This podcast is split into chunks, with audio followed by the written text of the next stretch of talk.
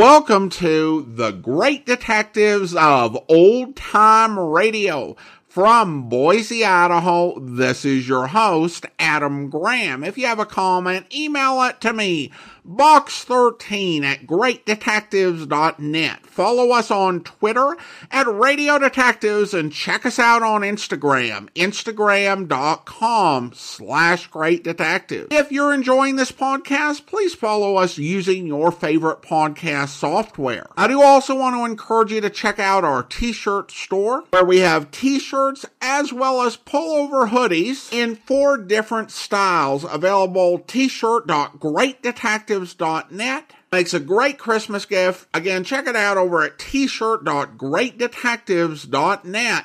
But now it is time for the conclusion of this week's Yours Truly Johnny Dollar serial. The original air dates are June 27th, 28th, and 29th of 1956, and it's The Long Shot Murder, episodes 3, 4, and 5. From Hollywood, it's time now for... Johnny Dollar. Lieutenant Barry here. Oh, hi, Lieutenant. You're stepping on toes, Johnny boy. Who's now? Dr. Victor Palmquist. Hear you had a chat with him. Just how do you chat with a clam? Whatever it was, he was very unhappy about it. He called you? Yeah, very snide, too. Said if we had any more questions, to leave him alone and call his lawyers, and to keep unauthorized people away from him. Meaning me? Meaning you. Well, what's he worried about? You've already got his wife's killer in jail, haven't you? Everybody buys that but you, Johnny. You said it before. I'm a hard sale. Meet me for lunch. I'll try to sell you.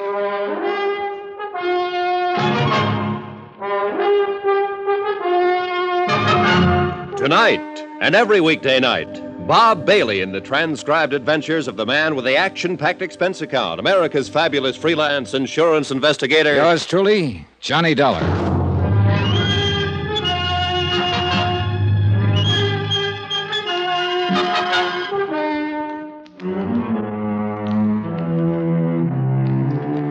From Special Investigator Johnny Dollar, location Los Angeles, California, to National Underwriters Association, 1180 River Road, Hartford, Connecticut. Assignment, The Long Shot Murder. Expense account continued. Item 3, $1 even. Taxi to the Barclay for lunch with Lieutenant Barry. But let me backtrack for a minute. Coming down in the hotel elevator, I kept thinking over what the lieutenant had said, and I disagreed completely. I wasn't a hard sale. It's just that I wasn't an early sale. There were too many angles to the death of Mrs. Palmquist, too many things I didn't know yet. I got proof of that the minute I stepped outside the hotel. The white cab sedan parked directly across the street contained a real interesting combination of people. Eric Palmquist, the doctor's son, and Steffi Lund, the doctor's nurse. The moment they saw me, they did what every amateur sleuth does. They drove away as fast as possible, thereby becoming just as conspicuous as a second nose. By the time I reached the Barclay, Lieutenant Barry had ordered for both of us. You don't like it, order something else, but it's the best they got. Matter of fact, it looks pretty good. Now, as I was saying... Yeah. So, Palmquist, nurse, and his kid are an item. You waiting for me to look impressed? You get up out of the wrong side this morning, Lieutenant. Look, I don't like the smell of this deal any more than you do, but what does it all add up to? You're sent out here to look into a possible killing. Which happens. Victim, Mrs. Palmquist. So, an ex-convict sits in a cell accused of the murder. The accuser and witness, the dead woman's husband. The con insists he's been framed, that the husband is the killer. But the husband is well alibied, bringing it down to the setup known as ex-con versus respected citizen. You know there's more to it than that. Don't give me lessons, Johnny. You think you've come up with one thing we don't already know about? I got checkouts going on the doctor, his nurse, his son, everybody within shooting distance of this thing. Don't get any ideas we're asleep down at the hall. All right. Give me a little fill, huh? Who? Palmquist's nurse, Steffi Lund.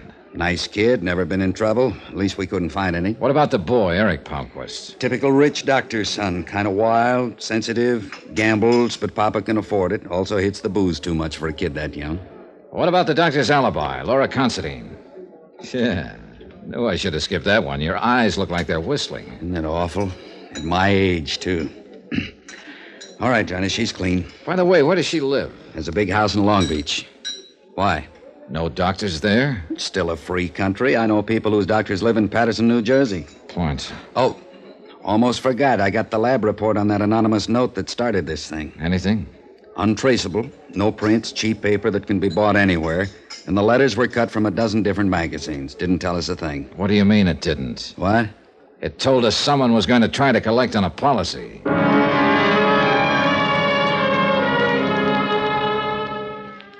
We knocked it around a little while longer, getting no place in particular. Then suddenly I was being paged for a telephone call. Barry's raised eyebrows were eloquent. They made me feel like one of those would-be movie stars who have themselves paged in the Brown Derby so that other would-be stars will know they're there. I had a funny notion about who might be calling, so I told the waiter I'd taken in the booth out front and left Lieutenant Barry by himself.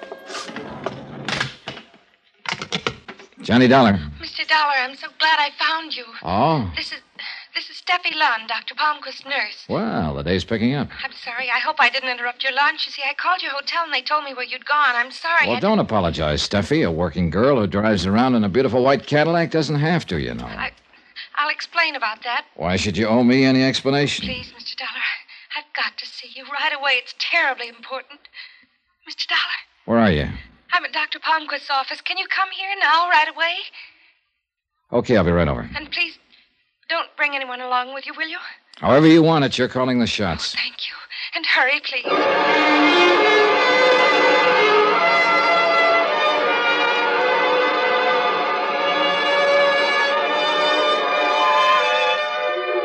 Expense account item 4, citation for speeding, $25. The carbon copy reads 63 miles per hour in a 35 zone. You ever tried to talk an L.A.-type cop out of a ticket? It's ridiculous. He's always a big, good-looking guy who listens seriously while you alibi, but never stops writing. Then he smiles, calls you sir, and hands you the ticket. I couldn't beef about it, though. 2 reasons. 1, I deserved it. And 2, if I hadn't been stopped, I'd never have realized I was being tailed. Because the tail knew what he was doing. A heavy-set, thuggy-looking fellow in a black 51 sedan.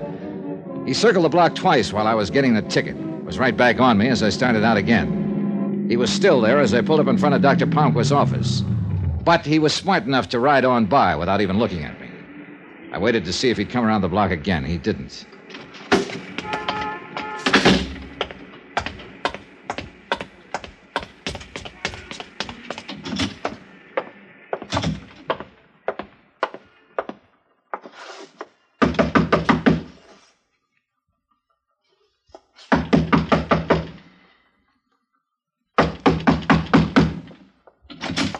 Yes, sir. What is it? What? What do you want?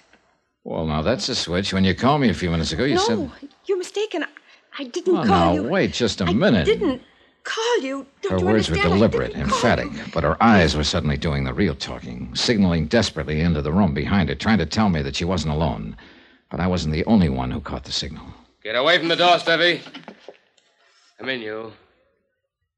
Did you hear me? I said come in. Eric, please... Hello, Eric. What seems to be the trouble around here? That's far enough. Oh, now, come on. Why don't you put that thing down?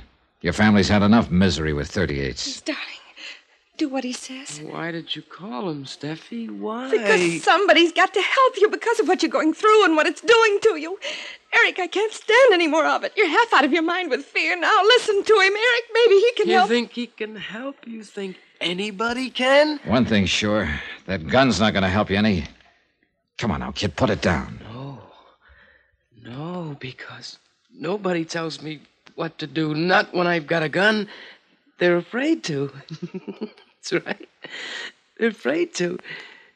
You're both afraid, aren't you? It's nice. It's nice for somebody else to be afraid. I like that. I really like that. He wasn't even looking at us anymore, just somewhere off into space. Somehow, Steffi sensed that I was waiting for a chance to grab his gun and motioned for me not to. And suddenly I remembered where I'd seen that lost, empty look before. Mrs. Palmquist, Eric's mother. She'd had her share of that look the day she died. Mr. Dollar, help me with him, please. I picked him up, put him on the couch. He had that terrible whiteness that a deep faint brings, and Steffi didn't waste any time. She loosened his collar, shoved his head forward. In a few minutes, he shuddered once, came to, took a deep breath. We made him comfortable on the couch, but you could see that it had been a rough trip for him. He was conscious, but he didn't have the strength to open his eyes. Steffi just stared at him. He'll be all right now. What's wrong with him, Steffi? Why that thing that just happened? You want the technical name? Circulatory liability. Sound impressive? Talk layman, huh? A form of extreme hypertension, nerves. Enough to make him faint like that from anger, from fear. It's a lovely thing for a man to go through, isn't it? Well, that calls for a different kind of medicine, doesn't it? Analysis with a psychiatrist. He's in it now. Only with Eric, it's going to take a long time. Maybe a very long time. But a kid like that, how? Why? Fear. Overpowering, petrifying fear. Of what? His father. Of Dr. Palmquist? Yes. The nice Dr. Palmquist. The gentle, quiet healer. My employer. My father-in-law. You and Eric are married? Tijuana, 6 weeks ago. Eric is 25 years old, Mr. Dollar, and he's so afraid of his father we're still keeping the marriage a secret. Why, Steffi? Why is he so afraid of Palmquist? His analyst hasn't been able to get through to that. You expect me to? Well, somebody better. Why did you say that? Because he waved that gun around very convincingly for a scared kid. He never would have fired. Don't you understand? He's so frightened he couldn't have made himself do it. I hope you're right.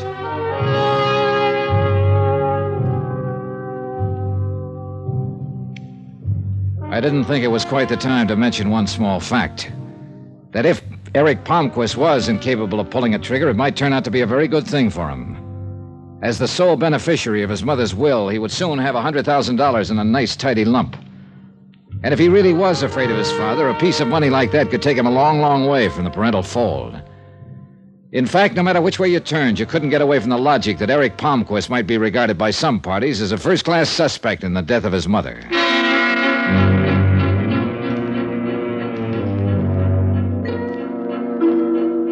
Steffi was still pretty much upset when I finally left her, and I must admit that my own mind wasn't exactly at ease. Hoping that the fresh air would help to clear my thoughts, I took my time driving back, and it must have been nearly an hour later when I pulled into the subterranean garage of my hotel.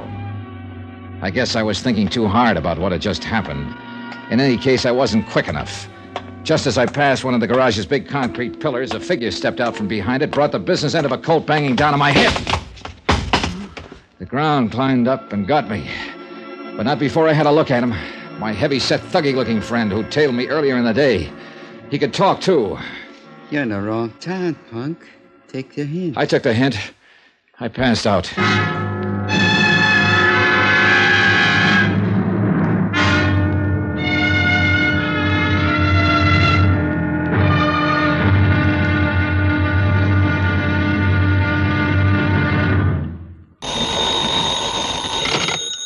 Johnny Dollar. Oh, this is Dr. Van Klauser returning your call, Mr. Dollar. Oh, yes, Doctor. May I ask who recommended me? I inquired about a good psychiatrist, and it came up you. Yes. Well, the first step is usually an office appointment for a preliminary chat. That's what I had in mind. Today? My schedule is quite full. Would tomorrow be suitable? Today would be better. Oh, I see. But there should be ample time. There should be ample time, but there isn't. In fact, I'm running out of it fast. Very well. 11:00. Dust off your couch.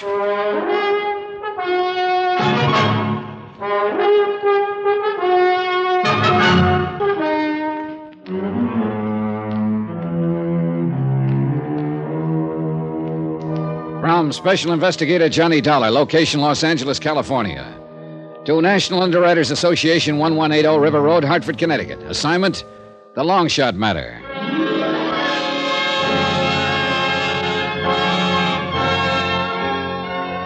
Johnny Dollar, hypochondriac, complete with assorted medical advisors. I needed one of them before I even got down to the lobby of my hotel. It was the house medic, that's item 5, $5, who'd patched me up yesterday after a thug had worked me over in the hotel garage.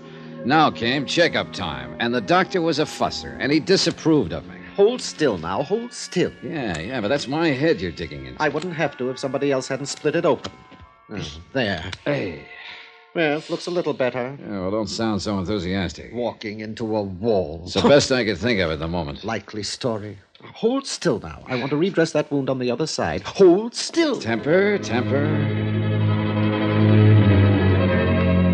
Funny, he was working on the outside of my head, but it was the inside that ached most.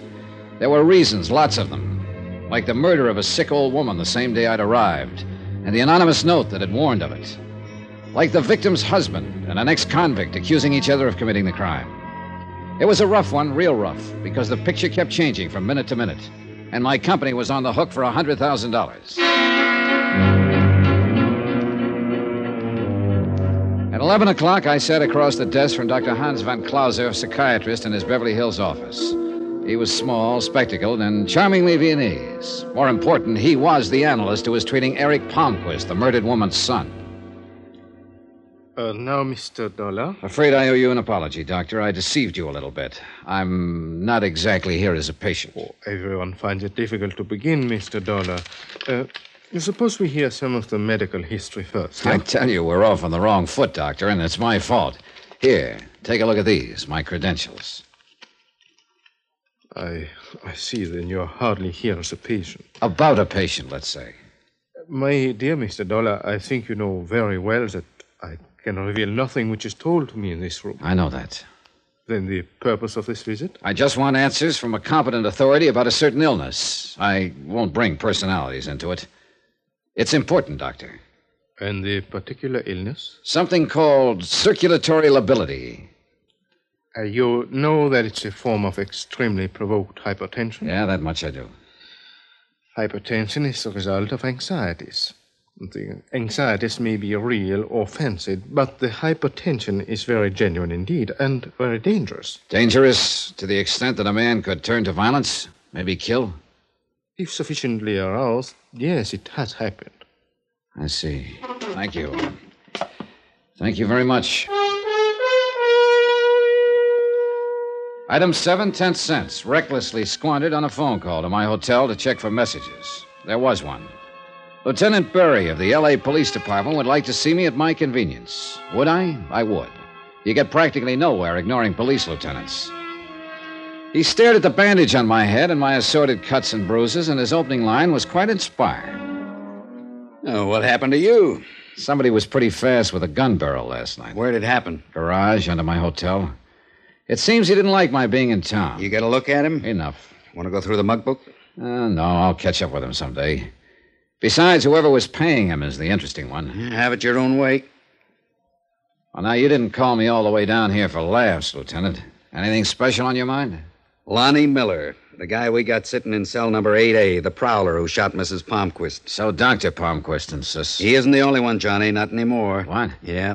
We finally traced the murder weapon. It was bought at a pawn shop in Burbank. The pawnbroker positively identified a mugshot of the buyer, Lonnie Miller.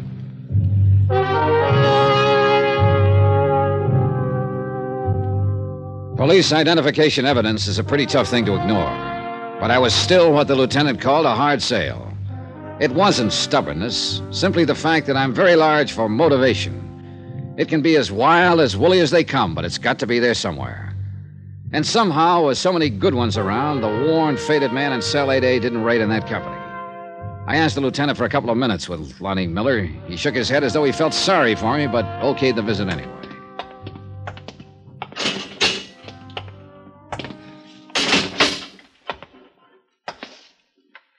Miller? You're angry about something, Mr. Dollar. I can tell. It's in your face. Yeah. About a story you told me the other day. About Dr. Palmquist giving you a lift, keeping you around town, then using you as a patsy so he could kill his wife. You want to change any of it? You're asking if I lied, mister? Is that it? That's it. It's figured to be like this sooner or later. Goodbye, mister. Come on, Miller. Talk to me. Lie? Think I'd lie to the only man who even looked like he believed me? You still haven't answered. Mister, don't you think I know I haven't got a chance? That I'm dead? I don't even care anymore. But I didn't lie. Not one word. A Burbank pawnbroker says you did, says you bought the murder gun from him. I've never even been in Burbank, I swear to you. How could I have bought the gun? He identified a picture of you, says you showed your driver's license as identification. Where is your license, Miller? In my wallet, downstairs. They took everything when they booked me. Mr. Dollar? Tell it to me all over again, Miller, from the minute Dr. Palmquist gave you the lift. Step by step, every single detail. Tell it to me.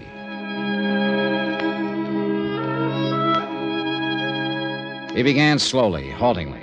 The words just kind of fell out of his mouth in a tired, hopeless fashion.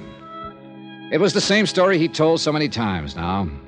I had reason for making him go through it, some small, hazy idea that was tugging at the back of my brain, jagged, undeveloped, but an idea. When I left the cell, I had Miller's permission to look in his wallet. The police custodian showed it to me 5 minutes after that. The license wasn't there. Expense account item 8, 10 cents, an L.A. newspaper, 3 days old.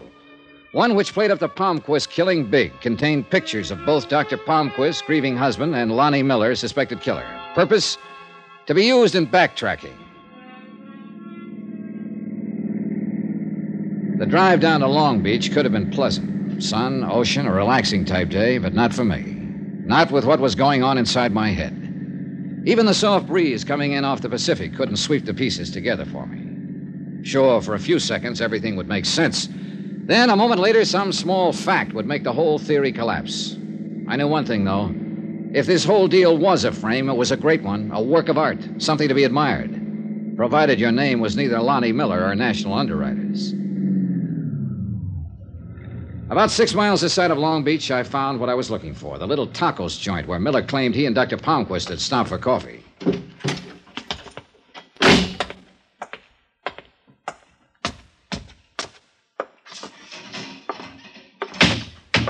Hola, amigo. You like some tacos? Sure. Sit down. It won't be a minute.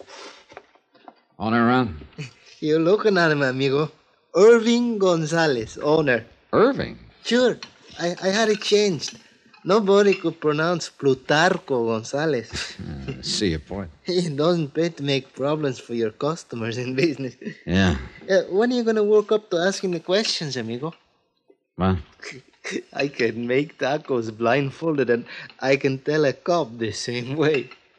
Well, you're not too far wrong. Want to take a look at this newspaper? Either of these men ever been in here? Dr. Victor Palmquist, Lonnie Miller.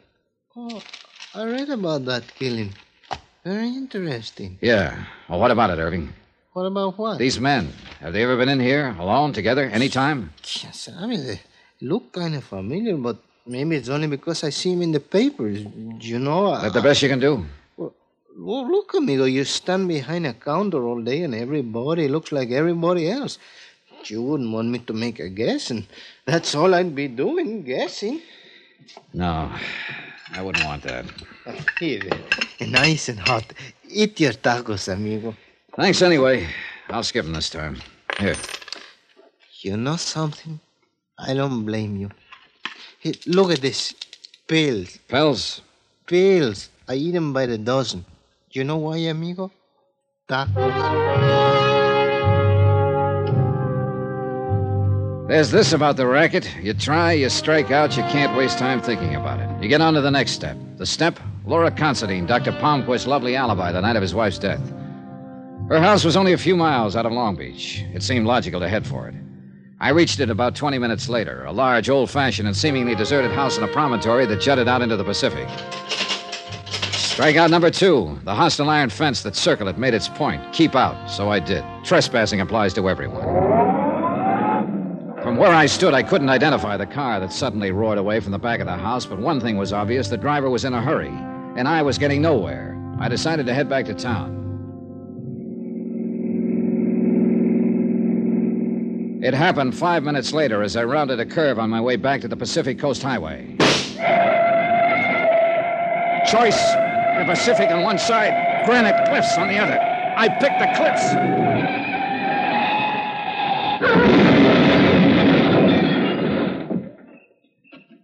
Funny what your mind does at moments like that.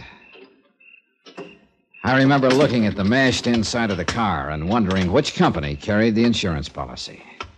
Then I thought of how good a marksman a man must be to pick off a tire from any of those cliffs. And then I remembered still another thing. Hadn't I been told about someone who was a great shot? who made it a rule to hunt 2 months out of the year, no matter how busy he was? Sure, a highly respected citizen named Dr. Victor Palmquist.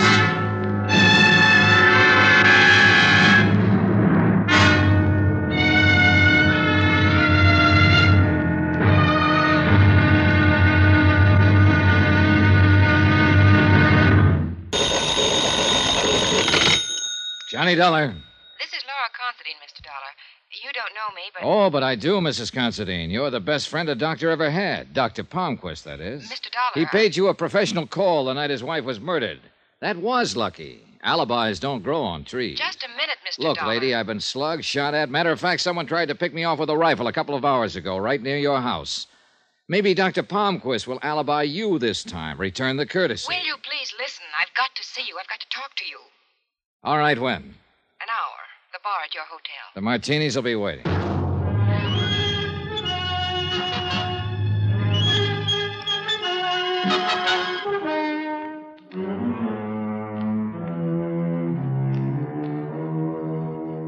From Special Investigator Johnny Dollar to National Underwriters Association, 1180 River Road, Hartford, Connecticut.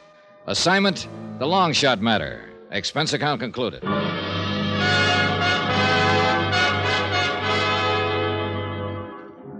There were still a lot of questions, like where I was getting, trying to find out who really had killed Mrs. Palmquist. Like, was it all a smoothly planned frame on the part of her doctor husband? Or had it been a prowler killing by another man now in jail? Or had the dead woman's son, Eric, a complex we didn't know about? Mrs. Considine was 5 minutes late, but I hoped she could answer some of them. Mr. Dollar?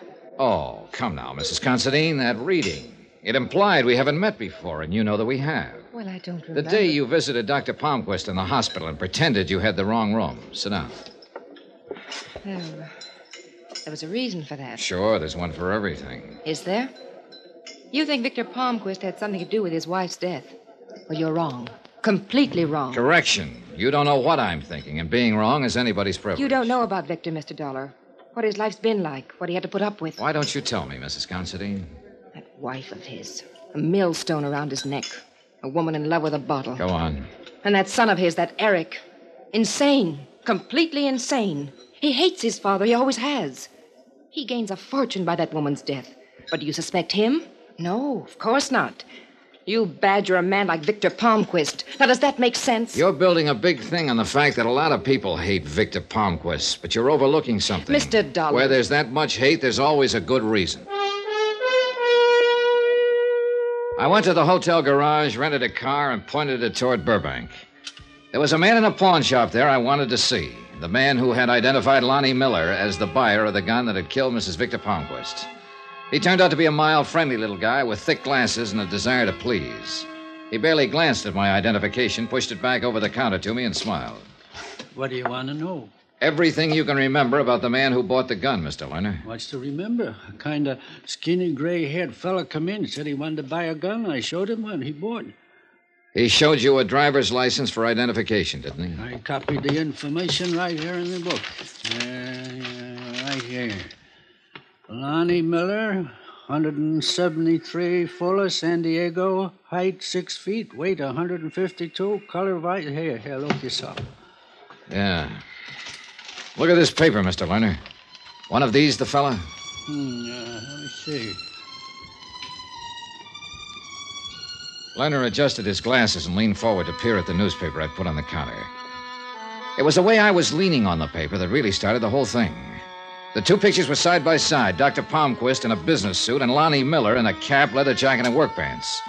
My arm was covering everything but the faces. Lerner moved my arm before pointing out Miller as the buyer of the gun. Then he nodded emphatically. Sure. That's the fellow who bought the gun, that Miller. You had to move my arm before you'd say so, Mr. Lerner. You were covering up half the picture. What am I, a mind reader? No, but I think you might have made the most normal mistake in the world. Wait. You trying to tell me this Miller didn't come in here and buy a gun from me? That's about it. So how come a fellow who wasn't here gave me a driver's license and said he was? That's a good question, Mr. Lerner. There were two people I wanted to see now real bad. Lieutenant Barry at Homicide and Lonnie Miller, Cell 8A, City Jail. I streaked down to headquarters and guess what? The lieutenant was out on police business, should be back in a while. I knew Lonnie Miller wasn't out, so I settled for him. There were only 2 or 3 questions I wanted to ask him, but they were important. I spent about 15 minutes in the cell with Miller, got my answers, and they made sense now. Then I spent an hour waiting for the lieutenant. He finally showed. This time, he was the hard sale, even after I discussed what I'd figured out at the pawn shop. Johnny, I'm tired. Oh, sure, me too. Now, look, Lieutenant, you know what I'm pushing is possible. Dr. Palmquist and Lonnie Miller are approximately the same size, age, coloring. Even the bone structure is fairly similar. But they don't look alike. They don't have to, because it's the impression that counted here. Johnny! That's exactly what Palmquist was counting on. Now, look, Lieutenant, you've been around. You know what people go by when they're asked to identify someone. An all-over impression. So? And you know a big factor is clothes, particularly the type of clothes. All right. What are you going for? This. If Dr. Palmquist walked into that pawn shop wearing a cap, leather jacket, and work pants, and then 6 days later you show the pawnbroker a picture of Lonnie Miller dressed in the same kind of clothes, you know whom he'll identify every time. Especially when he'd already seen a driver's license made out to Lonnie Miller. 1,000 ways to make a living. What did I pick? Lieutenant. This? Look, suppose I buy that. Where are you? Dr. Palmquist, for some reason or other, wants his wife dead. He needs a patsy. So he picks up Lonnie Miller, a hitchhiker, on the Pacific Coast Highway. If you say so. At a coffee stop, the doctor remembers something he left in the car. He goes out for a minute, sticks a match or a toothpick in a tire valve, guaranteeing a flat a few miles further on. So when they stop, it's the doctor who looks at the flat, gets rid of the toothpick. Grateful for the lift, Miller changes the tire. You ever change a tire on a hot summer night? Well, sure. You took off your jacket, didn't you? How else? That's what Doc was counting on. He had a couple of minutes alone with Miller's jacket and lifted his driver's license. Then he keeps Miller in town on the promise of a job. He buys the gun at the Burbank pawn shop wearing work clothes and giving Miller's license as identification. Monday night, he killed his wife, called Miller to the house with a phony story about a job, struck him from behind and staged the scene the police found. Smooth, huh? Johnny, can you see me going to the DA with all that theory and no proof? Palmquist had laughed me out of town. Barry, look. Knock it off. You're no kid. You know I'm right. Ah. Well, don't go away mad. Sure, I know he was right. That's what was driving me crazy. Proof. One little piece of it, but where? Old Palmquist had used his head all right. But the smartest ones alive always leave one little hole somewhere along the line. But 3 hours later in my hotel room, I hadn't found it. Steffi, what are you doing here? Johnny, Eric's been drinking all day, brooding, working himself into a rage, saying terrible things about Mrs. Considine and his father, and about his father being a murderer. I don't know what he'll do. Help me, Johnny, please. He give you any idea of where he was headed? He mentioned going home to get a gun and then going to Mrs. Considine's house. Johnny, I'm afraid. All right, come on. The drive to the Palmquist house on the Palisades was a long one, but educational. Because Steffi had nothing to hide now. She was just a kid worried to death about her husband. And her bitterness toward Dr. Palmquist came rolling out. He's an easy man to hate. My father-in-law. All charm on the outside. Petty little dictator inside. Man who's trying to prove something, who can't abide weakness. Tries to make everyone over into his own image. A horrible man. Tell me about Eric's brother. Paul? He was the favorite, the doctor's pride and joy. They hunted together all the time. Only one day, Paul had a cold, tried to get out of a hunting trip. This offended the doctor's weakness fetish. It made the boy feel like a coward, so Paul went hunting and died of pneumonia. Mrs. Palmquist never got over it, as you saw before she was killed. Nice, Johnny. You like the family I married into? The house was dark when we got there. We hurried to Eric's bedroom, and Steffi leaned against the door, weak with relief. Eric lay sprawled on the bed, snoring fine alcoholic noises. The rifle he still clutched made very clear what he'd been thinking about before the liquor had taken over. We were just getting him comfortable when we heard it. A car pulling into the garage. Palmquist. I got Steffi down the back stairs and out of the house as soon as I was sure he was inside. And then I turned back. Because suddenly I was tired of a killer walking around free while everyone else stepped softly. And the anger was good. because it suddenly drove into my mind the one thing Palmquist might have overlooked. I let myself into the garage by the small window, moved to the doctor's big car. You ever try to force open a car trunk with a claw hammer? Don't. A, it's rough, and B, it takes your eyes off the door leading to the kitchen. Why don't you ask me for the key, Dollar? A gun, Doctor? No instrument of healing? Oh, that's nice. And it tells me something about the trunk. That there's a spare tire in there that's flat, but doesn't have a puncture. A service station might remember a thing like that, huh, Doctor? Right, Mr. Dollar. Goodbye. He couldn't pick me off because of the car, but the car was working against me, too. You did better with a rifle yesterday, Doctor. I'll manage, Mr. Dollar.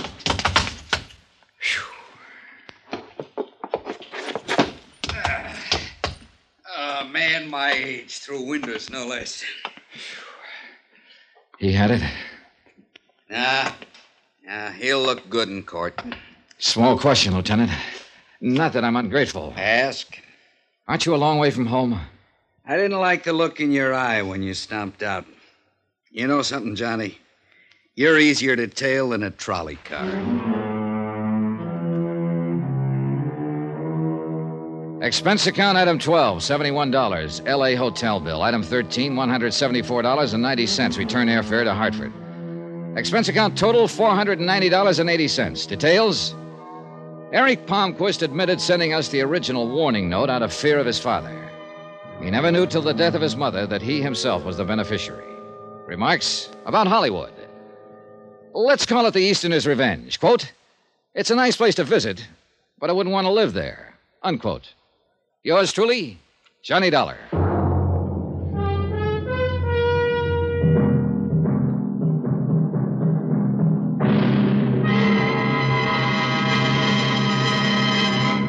Now, here's our star to tell you about next week's intriguing story. Next week, $3 million worth of a worthless gold mine. And there's blood on the desert sand. Join us, won't you?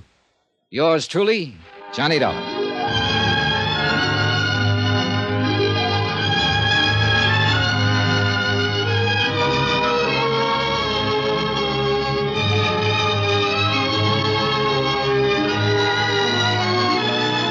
Yours truly, Johnny Dollar, starring Bob Bailey, is transcribed in Hollywood. Written by Tony Barrett, it is produced and directed by Jack Johnstone.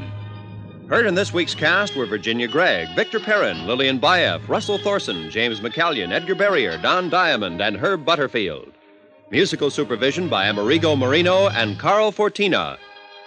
Be sure to join us on Monday night, same time and station, for another exciting story of Yours truly, Johnny Dollar. Roy Rowan speaking.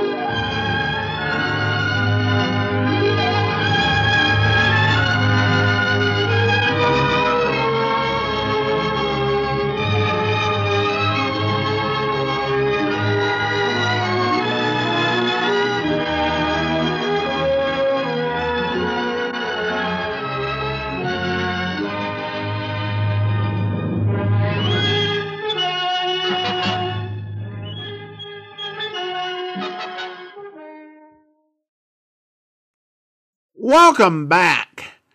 Despite a couple of my nitpicks in the previous two parts, this is a solid story and perhaps one of the best of the 1956 serials. It does a really good job exploring challenges and potential biases in witness identification of criminals. Sometimes it can be imagined that people are paying rapt attention to what's going on around them. So eyewitnesses are extremely reliable and can make no errors. This story plays with that and suggests a few ways eyewitness testimony can go wrong and be manipulated. This story was written by Tony Barrett. The name is familiar to old-time radio fans, of course. The only regular recurring role I'm aware of him having is as the reliable cabbie Mark Donovan on the syndicated series The Adventures of Frank Race. However, we've heard him all over the golden age of radio in so many mystery and dramatic programs, frequently playing toughs or doing Hispanic or Spanish dialect roles on a series like Tales of the Texas Rangers and Dangerous Assignment. Like many in the golden age of radio, Barrett had ambitions beyond acting.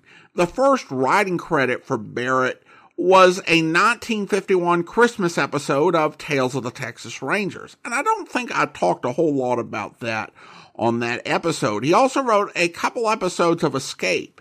In 1955, he made his TV writing career debut with an episode of Public Defender and was definitely on the rise in 1956.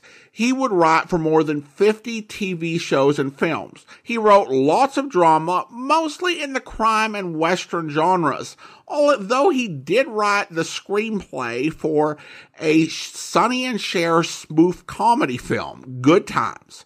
His most important work would be on a couple of series. First of all, the classic Private Eye series, Peter Gunn, where he has a writing credit for the majority of episodes and wrote most of Season 2 and Season 3.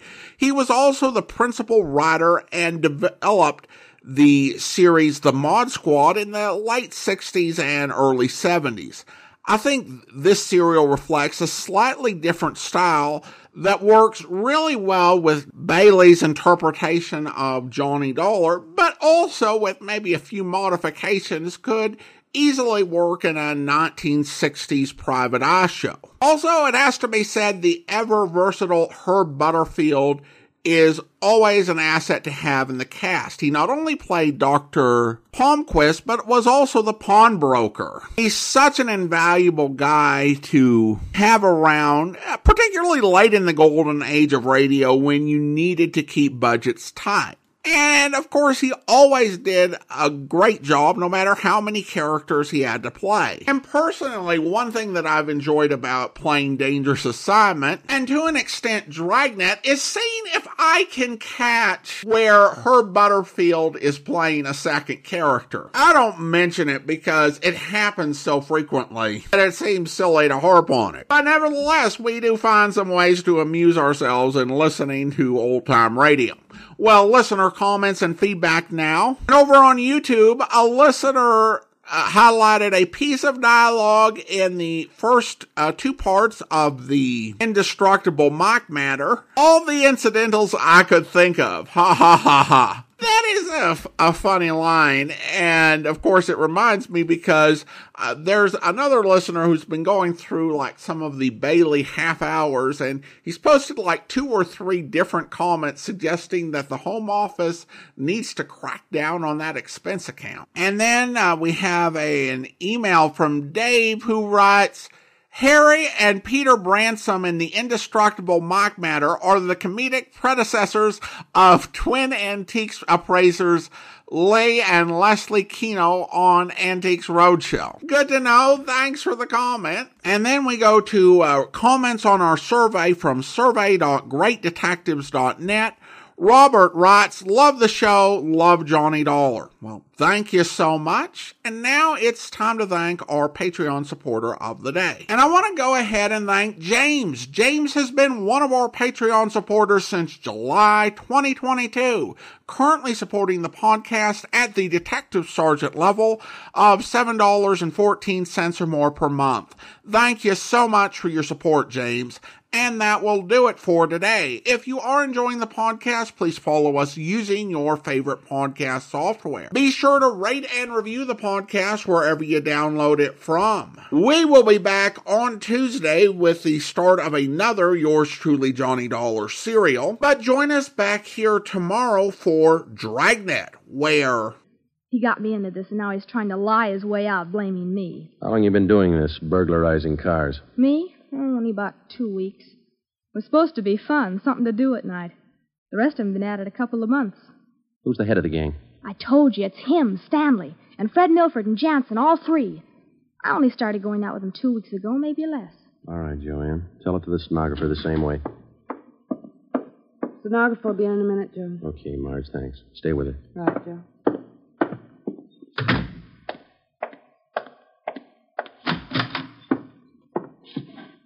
Just about a closed case, Ben. The girl gave us a full confession. She didn't. Oh, you're not tricking me again. She didn't. She told us you're one of the leaders of the gang, Stanley.